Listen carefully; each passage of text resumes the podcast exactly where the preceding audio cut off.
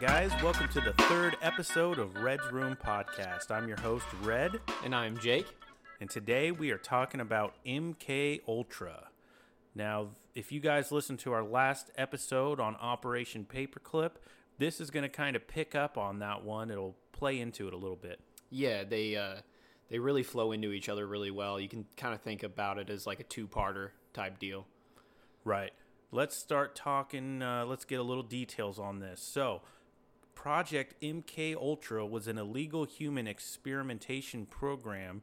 It was designed and undertaken by the CIA. This is when the CIA was first made, and its intention was to develop procedures and identify drugs that can be used in interrogations. Um, this would be like a truth serum, and they would also wanted to brainwash um, individuals and find different ways of psychological torture. The project started in 1953 and ran until 1973. Yeah, it's a. I'm excited to keep going through this. Just like the CIA, like they just started, like how we what we went over in our last episode. It's just they they hit back to back, like back to back, big Yeah. projects, man. Huge projects and hugely illegal as soon as they start. yeah, just like I don't want to get too crazy here, but you know, as citizens, we're supposed to follow certain laws, and you know, as we get up to organizations as high up as the CIA, you know, they can they can bend the laws, do what they kind of want to as we get into this. right, which we're hoping that they bend them to benefit us, right? Yes, if they're going to. that's the hopes. Yeah, so let's learn a little bit about this. There's a lot to this topic, so we're going to try to take it piece by piece. Okay, so they were formed. Uh, we they were we give you what their intention is a little bit there. They want to make these um, interrogations of people um, easier uh, with different procedures and drugs, and they want to be able to brainwash people. Okay, so uh, I'm going to read a little more about this. So, the project was a continuation of work begun in World War II era Japanese facilities and Nazi concentration camps on subduing and controlling human minds. The Soviet Union at this time also contributed greatly to motivating the CIA for this project because uh, there was talk and rumors that um, the Soviets were developing brain uh, perversion techniques. So this kind of fueled the CIA into wanting to create their own program.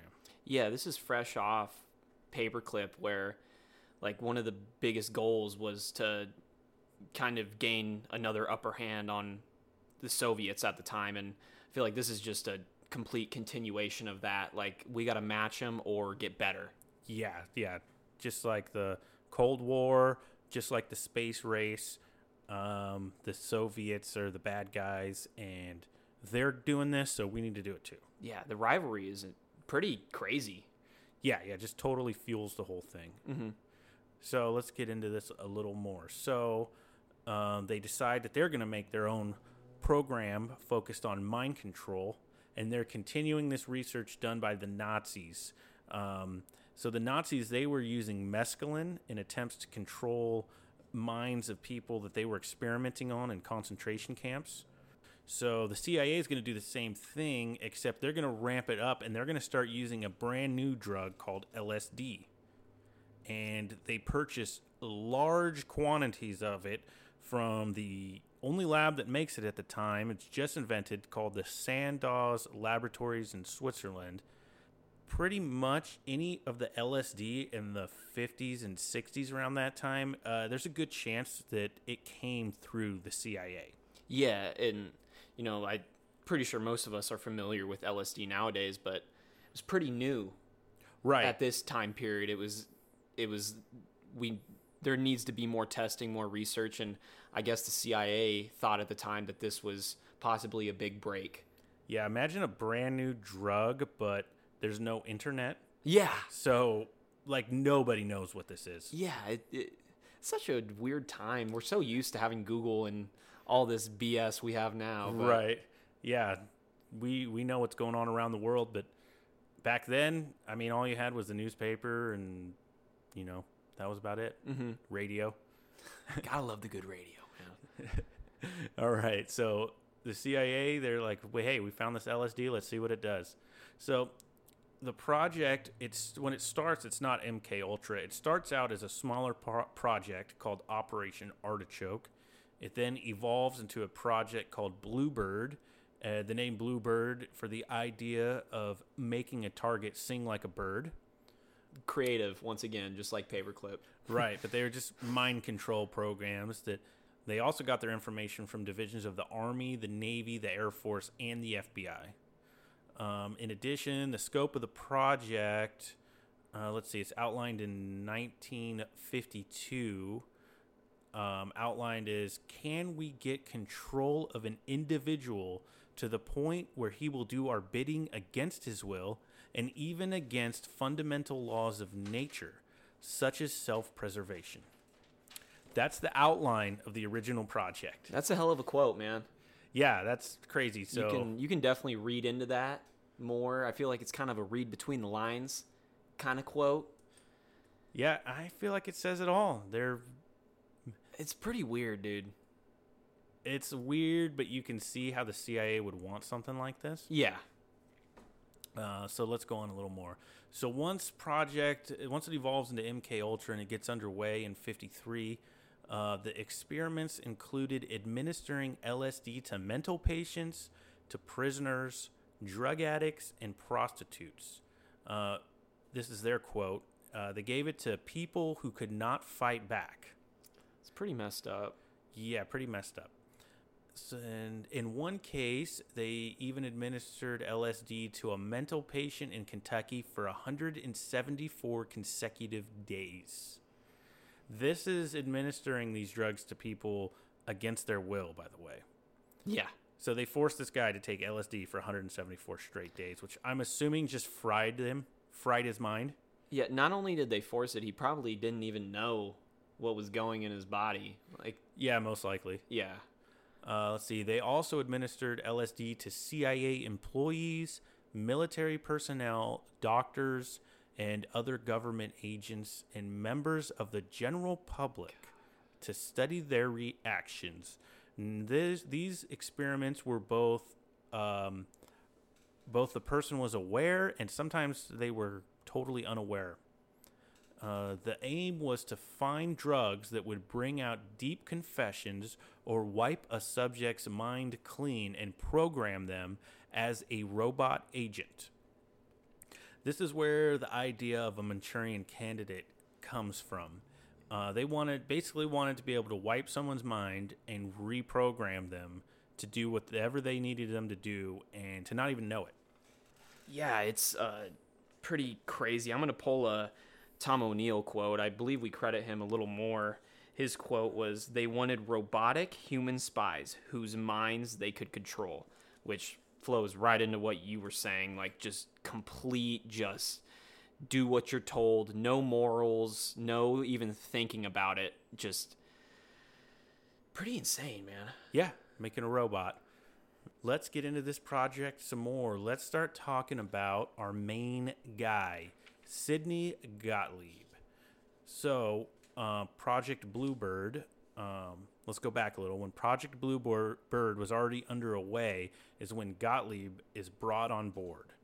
That that program had experimented with special interrogation techniques on captured prisoners overseas at uh, black sites like Camp King, Fort Clayton, and Villa Chester.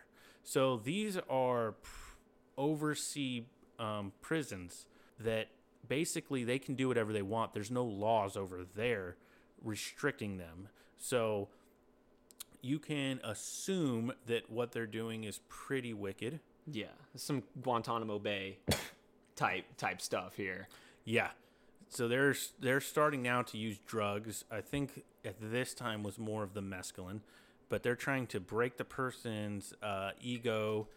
Um, they're basically trying to control them.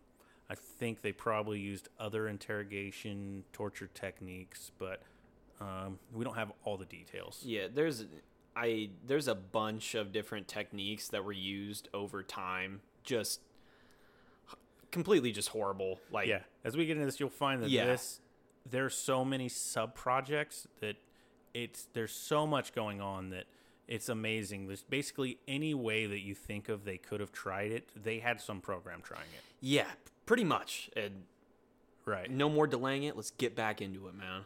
Okay, so back at these black sites, they they were experimenting, but they're bringing on Sidney Gottlieb because, as they're admitting that, that they lacked any scientific knowledge and obedience of what they're doing, so they're kind of just free balling it over here, and they decide, hey, let's bring on Sidney Gottlieb, an actual scientist, and let's make this a little more scientific. So after getting him through his training, he quickly gets named chief of the newly formed chemical division of the technical services staff. Then on August 20th, 1951, Dulles, the uh, head of the CIA at the time, uh, he orders Project Bluebird to be expanded and centralized, and then he re at this time is when it's renamed to Project Artichoke, and this is Gottlieb, Sidney Gottlieb, just totally takes over from here He steals the show, man. he Dulles gives him this project and he starts running with it. So let's see, let's move on a little bit. Okay, so Dulles and Gottlieb, they both believed that there was a way to influence and control a human mind that could lead to global mastery. Whatever global mastery means, that's what they thought. Yeah.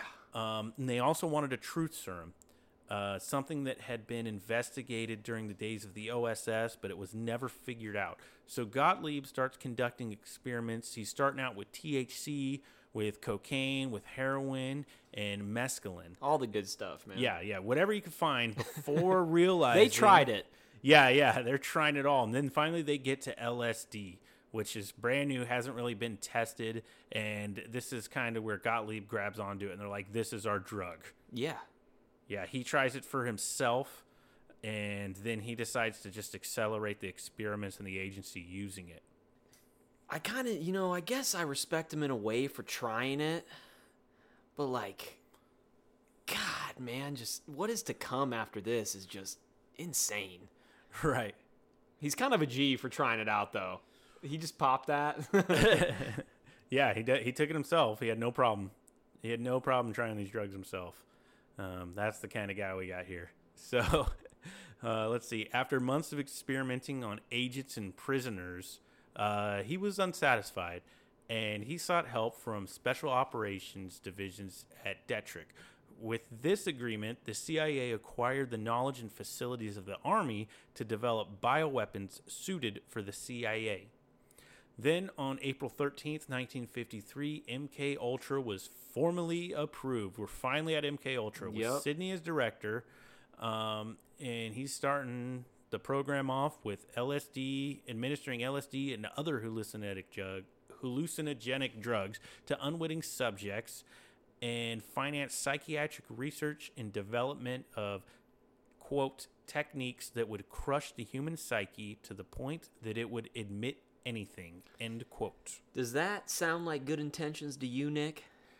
well if it's all for the good of the the good old usa then absolutely That's a hell of a quote, man. I didn't I didn't see that one. That is a that's straight to the point, man. well Like, let's let's also remember that we're coming out of world war ii Yeah, true. you know there's some crazy things to give them a little benefit out. crazy things in the world had happened world war one they thought that was it then world war two that was even worse and now everyone's worried about the Yeah. soviets and Everyone's their psychic sketched. experiments so it's like we're just at this time where everything is just ramped up Yeah, no, everyone's definitely riled. Everyone's on edge for sure. totally and this guy he's he's definitely going to do whatever it takes to find a mind control Yes. drug Whatever it takes, one hundred percent. Okay, so we got to the start. Uh, we're finally at MK Ultra. We got where it's going. So let's uh, let's get into what happens right when the program gets started. So Sidney uh, decides to employ someone named Frank Olson, who was a bacteriologist and biological warfare scientist, and had already worked for the United States Army Biological Warfare Labs at this Camp Detrick in Maryland. seems like a good candidate. So Yeah. Sidney grabs him, gets him a part of the program. So as part of MK Ultra, um, Olson would travel to sometimes travel to Germany, witness interrogation sessions there in some of their secret prisons, where sometimes the victims would die from trauma um, from the tactics they were using. Um, Sounds pretty rough. yeah. Yeah, pretty rough. Pretty harsh stuff. People are dying already. Um, let's see. Uh, he was the kind of guy who, if uh, we used biological weapons in the Korean War, being a bacteriologist and biological warfare scientist, uh, he would have known about it, um, which is just a little side note to know about him because he had knowledge that uh, we wouldn't want to get out, right? The CIA didn't want to get out. Mm-hmm. So that's his. I kind of jumped there, but he had the background there. Um, he's part of these super illegal um, investigations they're doing, torturing people. But uh, he's fitting right in at MK Ultra. Yeah, he he definitely fits the criteria. He's experienced. He's been involved with, I guess, in my words, a lot of messed up shit. And he definitely, like you said, he fits the criteria. He he didn't. Yeah, this is all par for the course. Gottlieb. This is probably exactly how the kind of guy Gottlieb wanted and what he liked. Mm-hmm. Um, so let's let's get into what happens to him. So they have this semi-monthly retreat for all the guys in MK Ultra at the time. Uh, let's see, th- this specific one was scheduled um, at a cabin at Deep Creek Lake for Wednesday, November 18th to Friday, November 20th, 1953. So they get there on Wednesday. Then on Thursday evening around 7:30, Sidney decides to dose everyone with LSD without them knowing. Um, Olson uh, feels disoriented. He gets all mixed up about what he's doing. You know, all these people dying in these camps and all the crazy stuff he could possibly know about the Korean War and biological warfares that we probably used, but we still don't know. Yeah, maybe he gets like a reality check. Yeah. type deal. So now he starts feeling all mixed up and incompetent, and he's not so sure about his job anymore. And this is the guy that Sidney recruited. Right. No one is safe when it comes to getting dosed. Yeah, and let me just say that he has a good reaction to LSD. I mean, uh, it's making him realize that he needs to change what he's doing. Yeah, it actually had a good effect for someone, huh? I, I think it does for most people. Just for some reason, it didn't for Sidney Yes. because for some reason he's super twisted. I don't, Yes. So, um, let's see. So then on Tuesday, November 24th, Olson goes to work, but he unexpectedly returns home accompanied by a coworker, John Stubbs. Um, Olson explains Stubbs' presence to his family, saying they're afraid I might hurt you, saying that they're afraid that he might hurt his own family. Um, and then Olson informs his wife that he agreed he agreed to undergo psychiatric treatment, and then that day um, he's flown out to New York to speak to a CIA medical doctor who supposedly had worked with Olson before. So He's messed up right now. yeah, he's not doing good, and this all seems really weird and fishy. Yeah. it seemed like he just wanted to like quit the CIA. Yeah, and then he's flying out. Yeah, He- he's, he's still messed up and he's getting on a plane and Yeah, and this guy's following him or accompanying him to his house. It kind of seems like it's, you know, I'm reading into it here, obviously, but it seems very forced. He's like, they're afraid I might hurt you. I'm gonna go get psychiatric treatment. Uh, yeah, it And- doesn't doesn't seem like his words. yeah, even though he was he was just ready to like quit his job. Yeah. Now this is happening. So they fly him out there, and then I guess this same guy is staying at a hotel room with him. And at 2 a.m.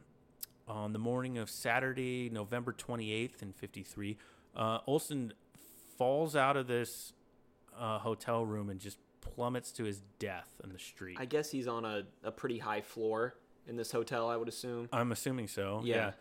Yeah. Um, let's see. The night manager of the hotel runs out. I guess Olson tried to mumble something to him, but I, I guess it never got out. He died. Yeah. Shortly after. Um, Years later, the same manager recalls. Uh, he this is him speaking. He said, "In all my years in the hotel business, I never encountered a case where someone got up in the middle of the night, ran across a dark room in his underwear, avoiding two beds, and dove through a closed window with the shade and curtains drawn." So I guess we're kind of getting more into the kind of conspiracy, like diving into it kind of thing here, where it's said he committed suicide, but who really knows the full picture, right? Right. Let's uh we we do know a little more about what happened though. So, uh years later, uh more about MK Ultra comes out in the Rockefeller Commission, uh, which uncovers kind of what the CIA was doing. That's how we know about it. And the family then decides to sue the agency over Olson's death. Um, and they get a settlement. They get seven hundred and fifty thousand dollars, which is about three point eight million million dollars in their time. God, inflation's a bitch, huh? Yeah. Not only did they get the money, but they got a personal apology from President Ford and CIA Director William Colby. Weird. So they never admitted that they did it, but they totally paid these guys a whole bunch of money and apologized.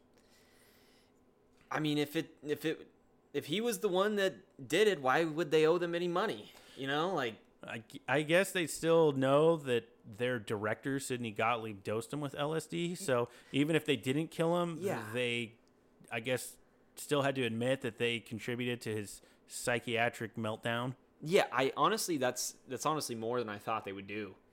It's honestly kind of surprising they gave him a settlement, to be honest. Yeah, there must have been. It must have been very well documented. when Yeah. it came out. Yeah. Um, so this is just the beginning of this project.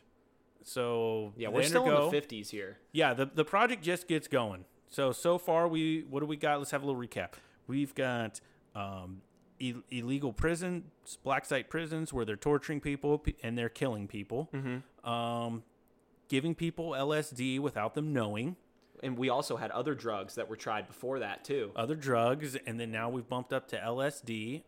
Uh, uh, I just want to reiterate without someone knowing. Mm-hmm. And we've got a death so far, a death and possible assassination. Yes. So off to a great start. All right.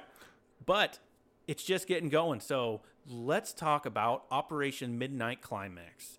This is the height of MK Ultra's uh their uh let me just read about it. So in 54, Sidney establishes Operation Midnight Con- Climax, a sub-project for MK Ultra headed by George White. And who's George White? Well, he's a narcotics agent and con- and now a CIA consultant.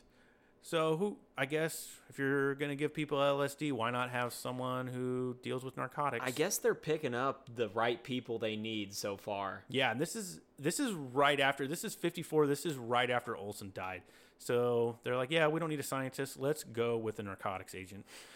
And Operation Midnight Climax, which yeah, the names kind of says it all. So in this operation, they set up several brothels uh, within agency safe houses in San Francisco. Um, the object was to obtain a selection of men who would be too embarrassed to talk about the events. So they're going to get prostitutes to bring in men and they're going to dose them with LSD and see what it does to them. And the idea is that uh, they won't tell anyone that they've been dosed with something because they were picking up a prostitute. So Yeah. who are they going to talk to? If you're going to the cops and you know they got to know the who, what, where, when, whys, you're not going to be able to tell them where you were at, who you were with. Like you're not going to go to the cops after this. Right, right. And let's talk about this um this setup. So in this uh safe house or brothel, uh George, he sets himself up a two-way mirror where he can he can watch the prostitutes and the guys in the rooms. Uh, sets himself up a little portable toilet there and a martini bar so he can, you know, go to the bathroom if he needs to and uh, stay well lubricated and uh, totally scientifically uh, study what's going on in the rooms, right? dude i just i think about science and i think about you know white lab coats and like dude this is just not this is not science this is not sanitary this is just a, This is the Wild West. yeah man yeah. And this George White, from what I found out about him, he is a total cowboy from the sounds of it. It sounds like he's the kind of guy who narcotics agent who was a narcotics agent because he just loved narcotics. yeah dude i totally i Yeah. totally agree with you on that Yeah, so not only was he administering people LSD, but he was definitely taking it himself and other drugs and drinking the whole time and totally using the prostitutes for himself too. Yeah. Oh, yeah. I I definitely read about that to where they would they at least he he would get his use out of them whenever he wanted and Yeah, him and the other CIA agents. also just to put on top of this, a lot of these women were not compensated with any money or health care or any of your normal means. And another thing I read too, a lot of or not a lot, but some of those prostitutes that were chosen were women from prisons. Yeah. Well, Yeah. I I read here that they were given a hundred dollars for each dude they brought. Oh, well, oh, total compensation right there, dude. I think that's pretty good back in the day. but but the the real thing was they were also given um, passes for if they got yes, arrested in yes, the future. That that was one of the main things. Yes, that I, was thi- I think that was their biggest compensation. yeah, that was one of their biggest payments. Was hey, here's here's the monopoly get out of jail free card. Yeah, I mean they're helping the CIA, so hey, get a little money, get out of jail free. Totally good deal, right? Yeah, Uh, so let's see. The prostitutes were instructed in the use of post-coital questioning to investigate whether the victims could be convinced to involuntary involuntarily reveal secrets. And it seems like after sex uh, was the best time that guys would give up secrets. And this seems to be like the only real thing that they discovered, which is not really that great of a discovery. Uh, the drugs didn't seem to really make the guys give up any secrets, but when the prostitutes stuck around after sex and took an interest in them, they, that would loosen their lips. Something that they probably should have already known, right? yeah. I mean, it's pretty well known. Yeah, like no real breakthrough there. yeah, like, oh, if a good looking woman likes me, I might talk to her. Yeah. Like, should have started there, man. so this is their whole giant operation. Everything is led up to Operation Midnight Climax, and it it ran for a while. And just this whole time, they're just banging prostitutes, doing drugs, and bringing random dudes up here and just dosing them with LSD And- and just seeing what happens. As far as I know, not much was discovered from that. Correct? No, not They- much was discovered. Yeah, they didn't get real. They didn't get any breakthroughs. It was, I mean, it, it's kind of what you would imagine it to be. Yeah, well, the whole thing was not scientific at No, all. Not no. that you know, even if they found anything, it's not like it would be like scientifically Yeah, useful. it wouldn't be well. It I pro- it probably wasn't well documented either. I mean, oh, come on, dude. except for that uh, George White would uh, record some of the sex sessions. Oh my god, dude. Um, that And- was about the only real he- documentation he was in the they CIA. did. He was the narcotics agent. He was the narcotics agent. that was recruited by the CIA. He was a consultant. Yes. Okay. And I got a quote from him about the whole experience here that's great. Uh, this is him speaking. He says, I, George White, I toiled wholeheartedly in the vineyards because it was fun, fun, fun.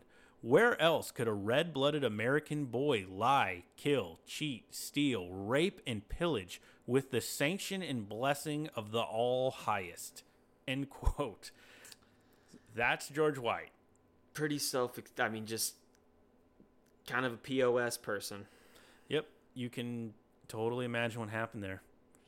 So that's their giant operation. Um, It's a part of it. that's that's a part of it, yes, and it was a, a they dumped a lot of funding into that one. That's hilarious to think about, dude. I guess it takes a lot of money to keep a house and drugs and prostitutes on hand. Shit, man. So uh, let's move on to another project. Um, there there were I don't know if we explained this well, but there were many sub projects under MK Ultra. That was just one. So here's here is a another one. This one actually is allegedly one. Um, a lot of things were destroyed. So a lot of there's no Yes. true evidence here, but a lot of people think that this was one, and it makes sense. It totally fits the bill.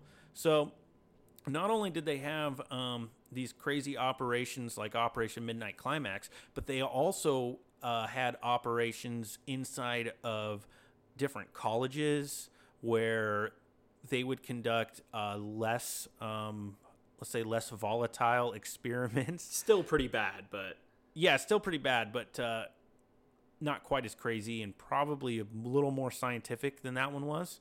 Where in the colleges they would have actual like scientists and actual like psychologists who can look at things.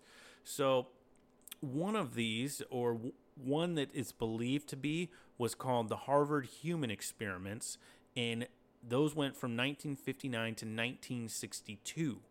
And the reason we're going to talk about this is because it ties in with someone, a very high profile person. So let's let's get into this. So in 19 uh, Henry Murray gets into Harvard as a chief researcher, and he establishes this experiment. From the dur- from the duration of this experiment, it's he's responsible for how do I word this? It was extremely unethical experiment uh, in which he used 22 Harvard undergraduates undergraduates as research subjects. Among other experiments, it sought to measure individuals' responses to extreme stress. So the unwilling undergraduates were submitted to what Murray called vehement, uh, sweeping, and personally abusive attacks. So this is his experiment. This is the Harvard Human Experiment. Uh, Henry Murray, the the scientist and researcher, decides that they are just going to abuse people and see what happens to their see what happens to them. So they would tailor this abuse specifically to each person's ego and ideas and beliefs, and they would just try to just verbally break you down. So the whole point of this, the each session, this was multiple sessions, by the way. This wasn't just one. So over the course of many sessions, they would just try to destroy you um, mentally. and is this where we we hear things being said over and over and over again? Uh, yeah, I think it involved um, recordings. Um, I think there was sessions with a person, and then there was also sessions where you would just hear a recording. Yes, and they would say, you know, just an example, uh, like your family hates you, no one likes you, blah blah blah, and it would Yeah, They would something say that super negative like over and over just on a loop It- for hours. Hours. So one of the people here um, was 17 year olds at the time was Ted Kaczynski.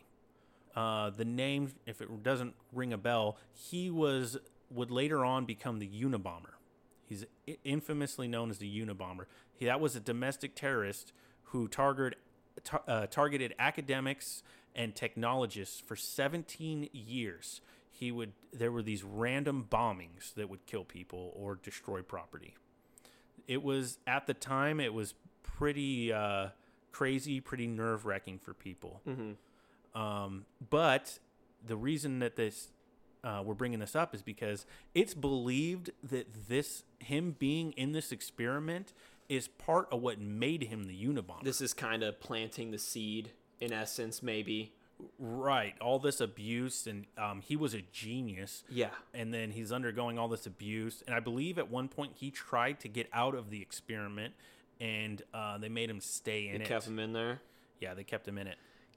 It's so even uh, you know if if we got to think there's you know when there's smoke there's fire. When there's one person wanting out, I'm assuming that multiple people wanted out. I who who would want to be a part of that? Yeah, experiment? like I I can see getting into it, but once you find out like that's what they're doing Yeah. to you, who who would want to stay? yeah. What what's the point, man? Yeah, it's torture.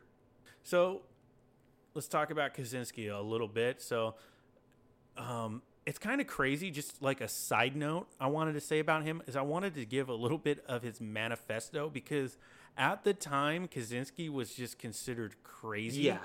But his uh, his ideas they're very interesting. Just to, just on the side note to talk about. Yeah, I um, agree, man. because that was kind of at, at the end he finally got his manifesto published um, that's what he wanted um, so they did they did release it and here's a little bit about what it says these are his ideas he says the industrial revolution and its consequences have been a disaster for the human race um, he writes that technology has had a destabilizing effect on society, has made life unfulfilling, and has caused widespread psychological suffering. Kaczynski argues that most people spend their time engaged in useless pursuits because of technological advances. Um, he calls these surrogate activities, wherein people strive towards artificial goals, including scientific work, consumption of entertainment, political activism, and following sports teams. He predicts that further technological advances will lead to extensive human genetic engineering and that human beings will be adjusted to meet the needs of social systems rather than vice versa. Kaczynski states that technological progress can be stopped, in contrast to the viewpoint of people who he says understand technology's negative effect yet passively accept technology as inevitable. He calls for a return to primitive lifestyles. You know, and uh, this is a little off topic, but I think this can kind of resonate with people nowadays with, you know, the rise of just social media in general. And I think a lot of people would agree that it has negative effects in some ways on people. And he was super ahead of the curve. And obviously, this quote wasn't aligned with, you know, Instagram and Facebook and what we have today, but I think it reflects pretty well, man. Yeah, and I want to reiterate we don't believe that this justifies bombings, No, of course not. Of course not. but it is interesting. It's um he doesn't sound wrong. He sounds very ahead of his time. Yeah. I think a lot of people feel this nowadays. It, but at the time when this came out, he was just considered crazy. It's Yeah. it's amazing uh, the insight in his words. Actually, Yeah, hindsight's 2020, man. You look back and it's like, you know, he was crazy, but maybe some of the things he was saying wasn't that crazy. Yeah, you could see how in his mind he was justified, like saving the human race. Um, I do want to say that you can see that his viewpoint about it is all negative, Yes. very, very negative. Like, Yes. yeah, what he's saying is true, but he only has the negative viewpoint Yeah. of it. Very pessimistic on the subject. Right, which he did undergo experiments that were enforcing negative ideas, right? You know, and I guess if this is true, which I mean, I mean, it seems pretty legit. I mean, I don't blame him. Yeah. Um, you can see how maybe somebody who thinks these things, if they have like negative ideas like super reinforced on their brain, it might make it way worse, right? Yeah, and we'll get into another candidate later, but MK Ultra created some freaking insane people. Right, right. So this one, again, not we don't have a legitimate proof, any legitimate proof that it was part of MK Ultra, but it's very, very similar. Yeah. It fits the bill. It's in the right time frame. It very likely could have been, but so much was destroyed. We don't know. Yeah, like like you said, there's only so much information we still have left, but with Right. the dotted lines we still have left, we can kind of, you know, connect them together and try to come together with a legit just one story. But Right. we'll probably never know. Probably not. sure. Probably not. Probably most of the people who were a part of it are gone now. Mm-hmm. Uh, so let's move on to another interesting person. This is the candidate I was talking about just a second ago. Yeah, so this one again, this is another one that we don't know for sure if it was part of MK Ultra, but there is a lot more uh, speculative.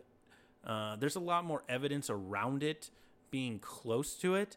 Um, there's a lot of evidence that this person was very, he was in the right places and very close to people within the project Yeah. and there's there's a little more to it when we get into it. So, who are we talking about?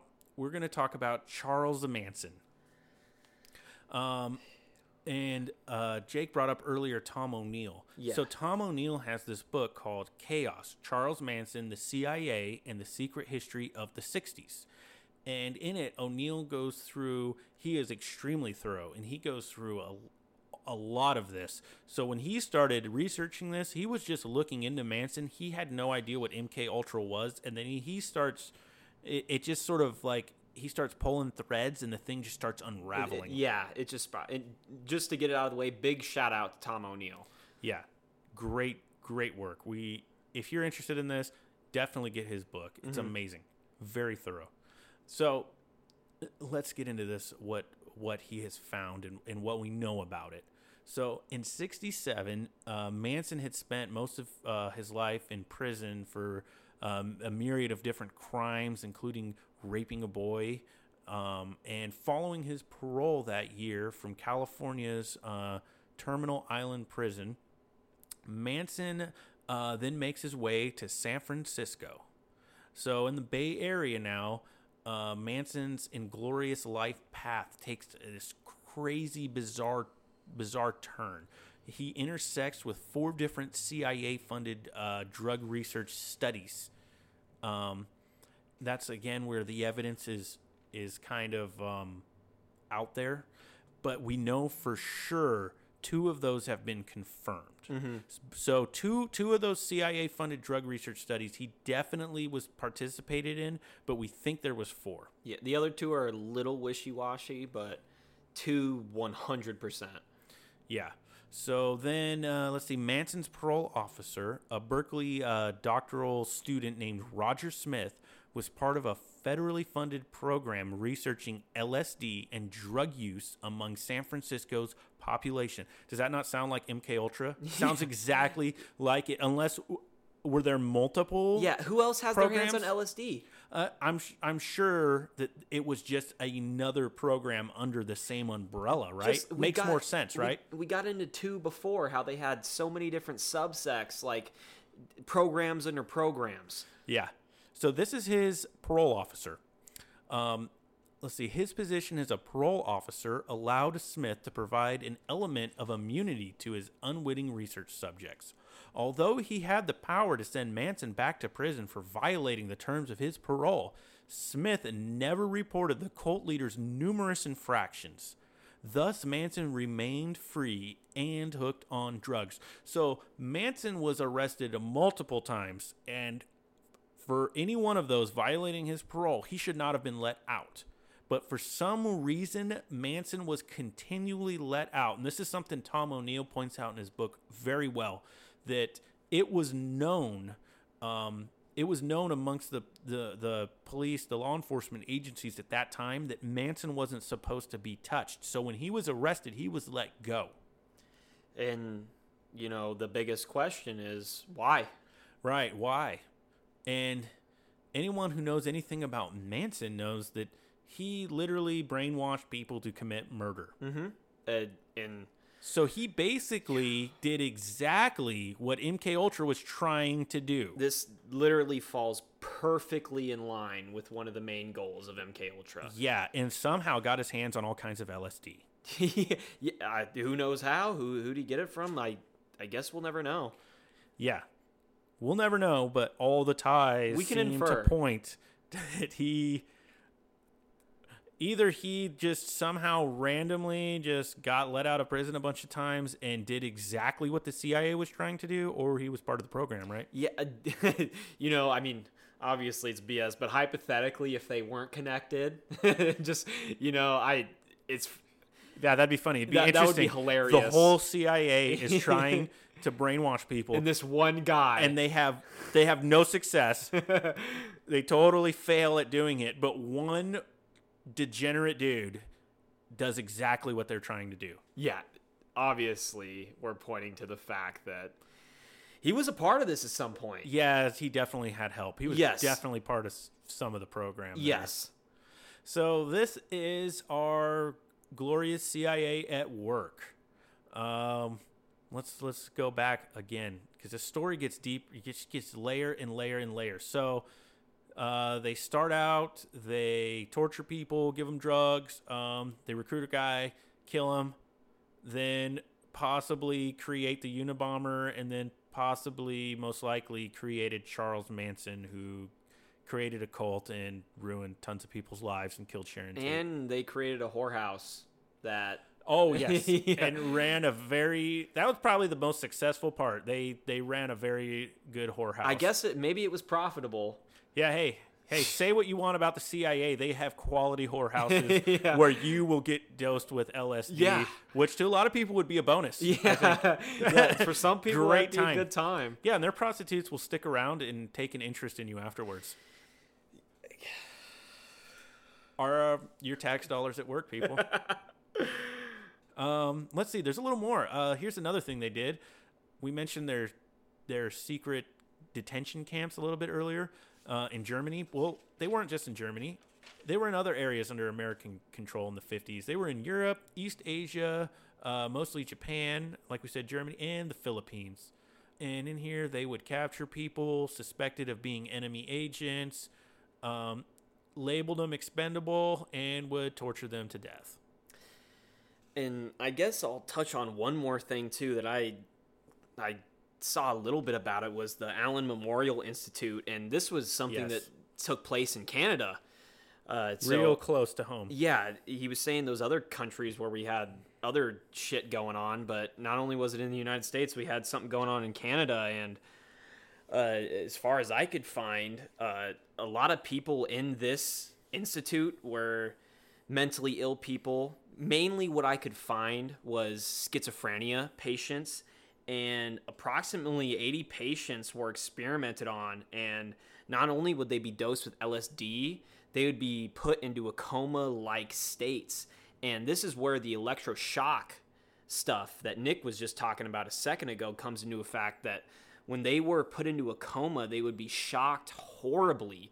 And the accounts that I could see and just clips or just the mm-hmm. stuff I could find, like it was disgusting how violent, violently bodies would shake and just like the depth of like, if you want to look into it a little more, like it look. If it looks like the soul wants to escape the body in a way, I- like yeah, I think I think the idea there was that they were going to take these mentally ill people because they were expendable. yes. That's how the. CIA would label them, and they would start by putting them in a coma, and then they would start shocking them. So the idea was is they were going to erase your idea of who you were. and that that that picks up to the point of the robotic. Yeah, it and that so that they can then program them. Uh huh. Yeah, and it's. I guess something I wrote down here that the bodies would shake intensely during the shocks. It looks horrifying. Who really knows what they felt? Right. You know, it, did they feel nothing? I guess possibly, but Doubt it. I just imagine someone being trapped in their own head and not being able to do anything about it. Right. I remember reading about that, and I know that there was at least one person who, when she got out, had like no recollection of who she was. She didn't recognize her family, and basically just never functioned as a human being again. She her her whole life was completely destroyed in that project. Yeah, it. As I'm far sure as I not the know, only Yeah, person there, there's a few accounts of those. Of, I believe me and you watched a BBC video about it Mm-hmm. of uh, these daughters or sons talking about either their fathers or mothers coming home, and there is just they are just broken fractions of the person they were. And Yeah, the- they're just like zombies. just good people that got taken into this program unwillingly and came back home and they're just not themselves anymore right, and just never the same again. but i you know i this just touches the surface on how many families were destroyed and you know my heart goes out to all those people Right. It's it, it's disgusting what they did. i guess to what and- we know of what they did because so much of it was Yeah, destroyed. and that's it doesn't get declassified until what 01 Uh, seventies. In Oh, the okay. seventies, I think is And when then- it. Yeah, I think that's uh, when the Rockefeller Commission comes out and some of it comes to light. And I, I think there was more, yeah there was more later uh, more later through uh, Freedom of Information Acts Yes. that Yes. some people have gotten um, certain things out. Um, I have one of them here. kind of a funny note about Yeah. one of these. This is a funny note. There's a lot. There's a lot to find and to read through them, and some of them they're like hundreds of pages long. But one of them I printed up here. Um, this is uh, Project MK Ultra, the CIA's program of research in behavioral modification. Nice way of saying it. um, this was the joint hearing before the Select Committee on Intelligence and the Subcommittee on Health and Scientific Research of the Committee on Human Resources, United States Senate, 95th Congress, first session, August 3rd, 1977. I know that's a mouthful, but I think that's pretty important to note because Yeah. y'all can go find this if you want to. You can. There is a lot of information here, and Yep. if you really want to deep dive into it, you can read through a lot of this and find some weird stuff like Nick's You- about to go through here. You can totally read through it. That was just the title page, by the way. um, and this is just one of them, but they're all, you can find them on the internet through Freedom of Information Act. CIA.gov has tons of these, but there's other Google websites that point you to uh, specific ones that are more helpful. But this one, I'm not going to get into what's in it, but it's really interesting. I want to talk, just mention that a person on the Senate committee on this, uh, one of them was Joe Biden. it's you know and it's just weird it's like uh that's it's a good thing for us to point out just because it can resonate with y'all because he is our current president of the united states and he is in these papers Yep. Uh, not as uh, not as anyone incriminating. no by the way, just as someone that's helped bringing it to light. yeah no which it, it, it's, It was just a funny thing that popped out at me when I was reading through this one. I was like, "Oh man, Joe Biden was part of this." yeah it was just a little fun fact we thought it was cool to just throw it in there for Right. you Right? He might know some things about MK Ultra if he remembers. So yeah literally sleepy joe man yeah. Anyways, uh, so I think we've covered MK Ultra pretty good. Uh, what it did, how it started, what it did. Let's talk about how it ended. So it had a great run, right? So in 73, amid a government wide panic caused by Watergate, uh, Wow. CIA Director Richard Helms orders MK Ultra files destroyed. Probably a good move Yeah, for him for him yes uh, not for actual goodness, but uh, says pursuant to this order, most CIA documents regarding the project were destroyed, making a full investigation of MK Ultra impossible. Um, a cache of some 20,000 documents survived his purge, however, because because why? Because uh, they were stored in financial records and they were labeled wrong. So it it this is another thing that connects back to paperclip where if we don't have something that is not filed correctly, we would have even less information than we already have. Right. So, you know, now we have computers, so this probably will never happen again. But back then, this stuff was stuck in file cabinets. Yeah. And some person, some clerk, probably someone making minimum wage, doesn't give a crap. Yeah, they misfiled probably. Yeah, probably just shoved them on a random shelf just to get them out of the way. And that's the only reason we know anything about this. So thank you for that. It just goes to show how at least back then how unorganized like some things really were, you know? Right. And then luckily, those documents were there. And in 77, you know, in the Senate hearings, Joe Biden went through them, and we know everything about him now. Imagine, imagine. yeah. Uh, Anyways, like I I really hope y'all enjoyed. This is oh, we're not done yet. We're we got a little more to talk about. you think okay. So then, um, seventy-seven state. Where were we? Okay, then in uh in those in the seventies when these hearings were going on, Gottlieb testified before the church committee uh, under an alias, uh, Joseph Schneider. Um, and in his testimony, uh, he doesn't say much about the program, but he does admit that he destroyed some of the files. Great. Uh, never brought to any justice, uh, never any repercussions for his actions. Uh, but I guess at least we know that he definitely was someone who destroyed the files. God, and another thing that connects back into our paperclip episode where some of these people were never tried. Oh yeah, they totally all got away with They it. They didn't face any real repercussions for their heinous acts. Yep. Like I But hey, if you're doing it for Uncle Sam, it's okay. you get a pass. You can totally murder and torture people. it's it's just the the ways they went about it you know i'm assuming so much is destroyed who Right. knows what the full extent that this happened but just with the information we know it's pretty freaking crazy man and i'm excited. The whole thing was off the rails. i'm excited that we did get this much at least we got something Yeah. you know I want to do something with this one. So now that we've gone through, we've talked about all the facts, right? Um, and and some and some speculative Yes. things. Uh, let's put on our tinfoil hats now. So, according to all of this, the CIA did all of this and basically accomplished nothing. So, on the record, they say that everything was unsuccessful. Um, they they never found a true serum. They never created a Manchurian candidate. They never achieved any level of mind control. The best that they got was this their crazy narcotics officer uh, in the whore who ran a whorehouse that got some women to like loosen a few lips. Mm-hmm. That's on the record. That's all that that's they all they found. want to say And I would say that the CIA, if I'm putting my tinfoil hat on, on the record, of course they're going to say that, right? of course But we do know that Manson seemed to have some success at this. So maybe, if I'm being conspiratorial minded here, I'm not saying this is fact, I'm saying maybe, maybe they did have some success. And uh, it was part of everything that was destroyed, right? Mm-hmm.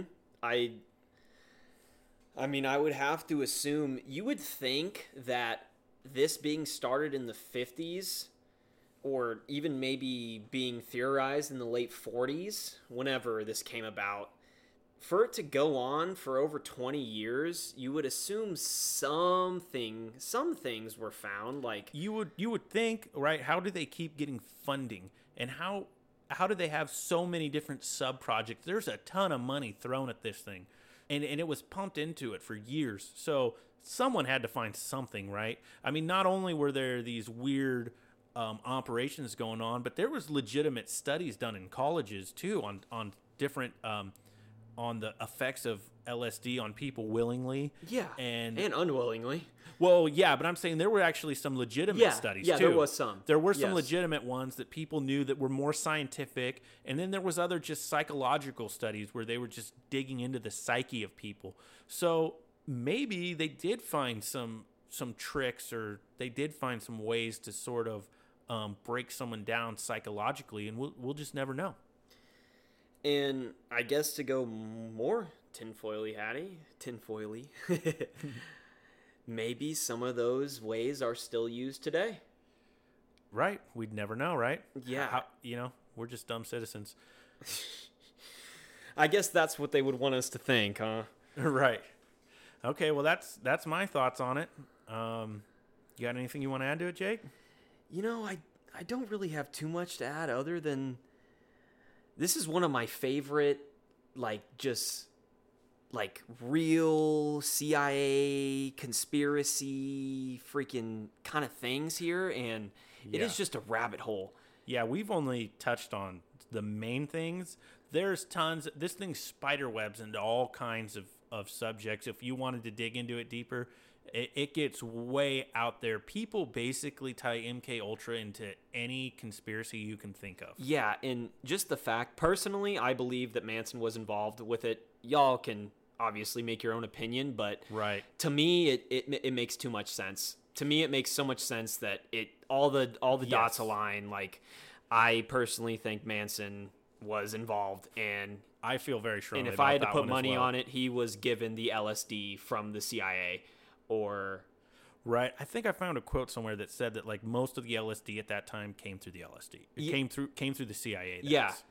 Yeah, and I just, I mean, maybe he made it himself. I don't see him doing that, but I doubt Manson was a chemist. I, yeah, I, I think he he obtained it through a CIA informant or whoever was connected with him, and there was a goal to fuck shit up. Yeah, and I think you know how I think he was definitely given some um, ideas on how to control someone Yeah. psychologically. You have to have a way with words to do that kind of thing, and it seems like he had a way with words if he was able to manipulate, you know, mostly Yeah. women into you know, murder. Like Right. the the crime of all crimes. Like what really trumps murder?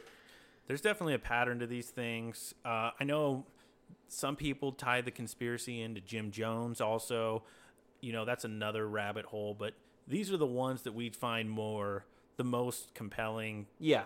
This is kind of this is just a good overview for you. But if you find it interesting, we definitely recommend Tom O'Neill's book. Yeah. First and foremost, and definitely look into it yourself. There's there's so much to learn about it. And if you can if you can look on the uh, declassified papers, Oh yeah, there's so much yeah, to there dig into it- there. It's hard to read and a lot of it probably isn't that satisfactory, but I guarantee you there's some weird stuff in there you can find. Right. All right, guys. Well, I think we covered MK Ultra pretty good. I think we're ready to wrap it up for the week. This has been Jake. And this is Red. Thanks for listening. Have a good one.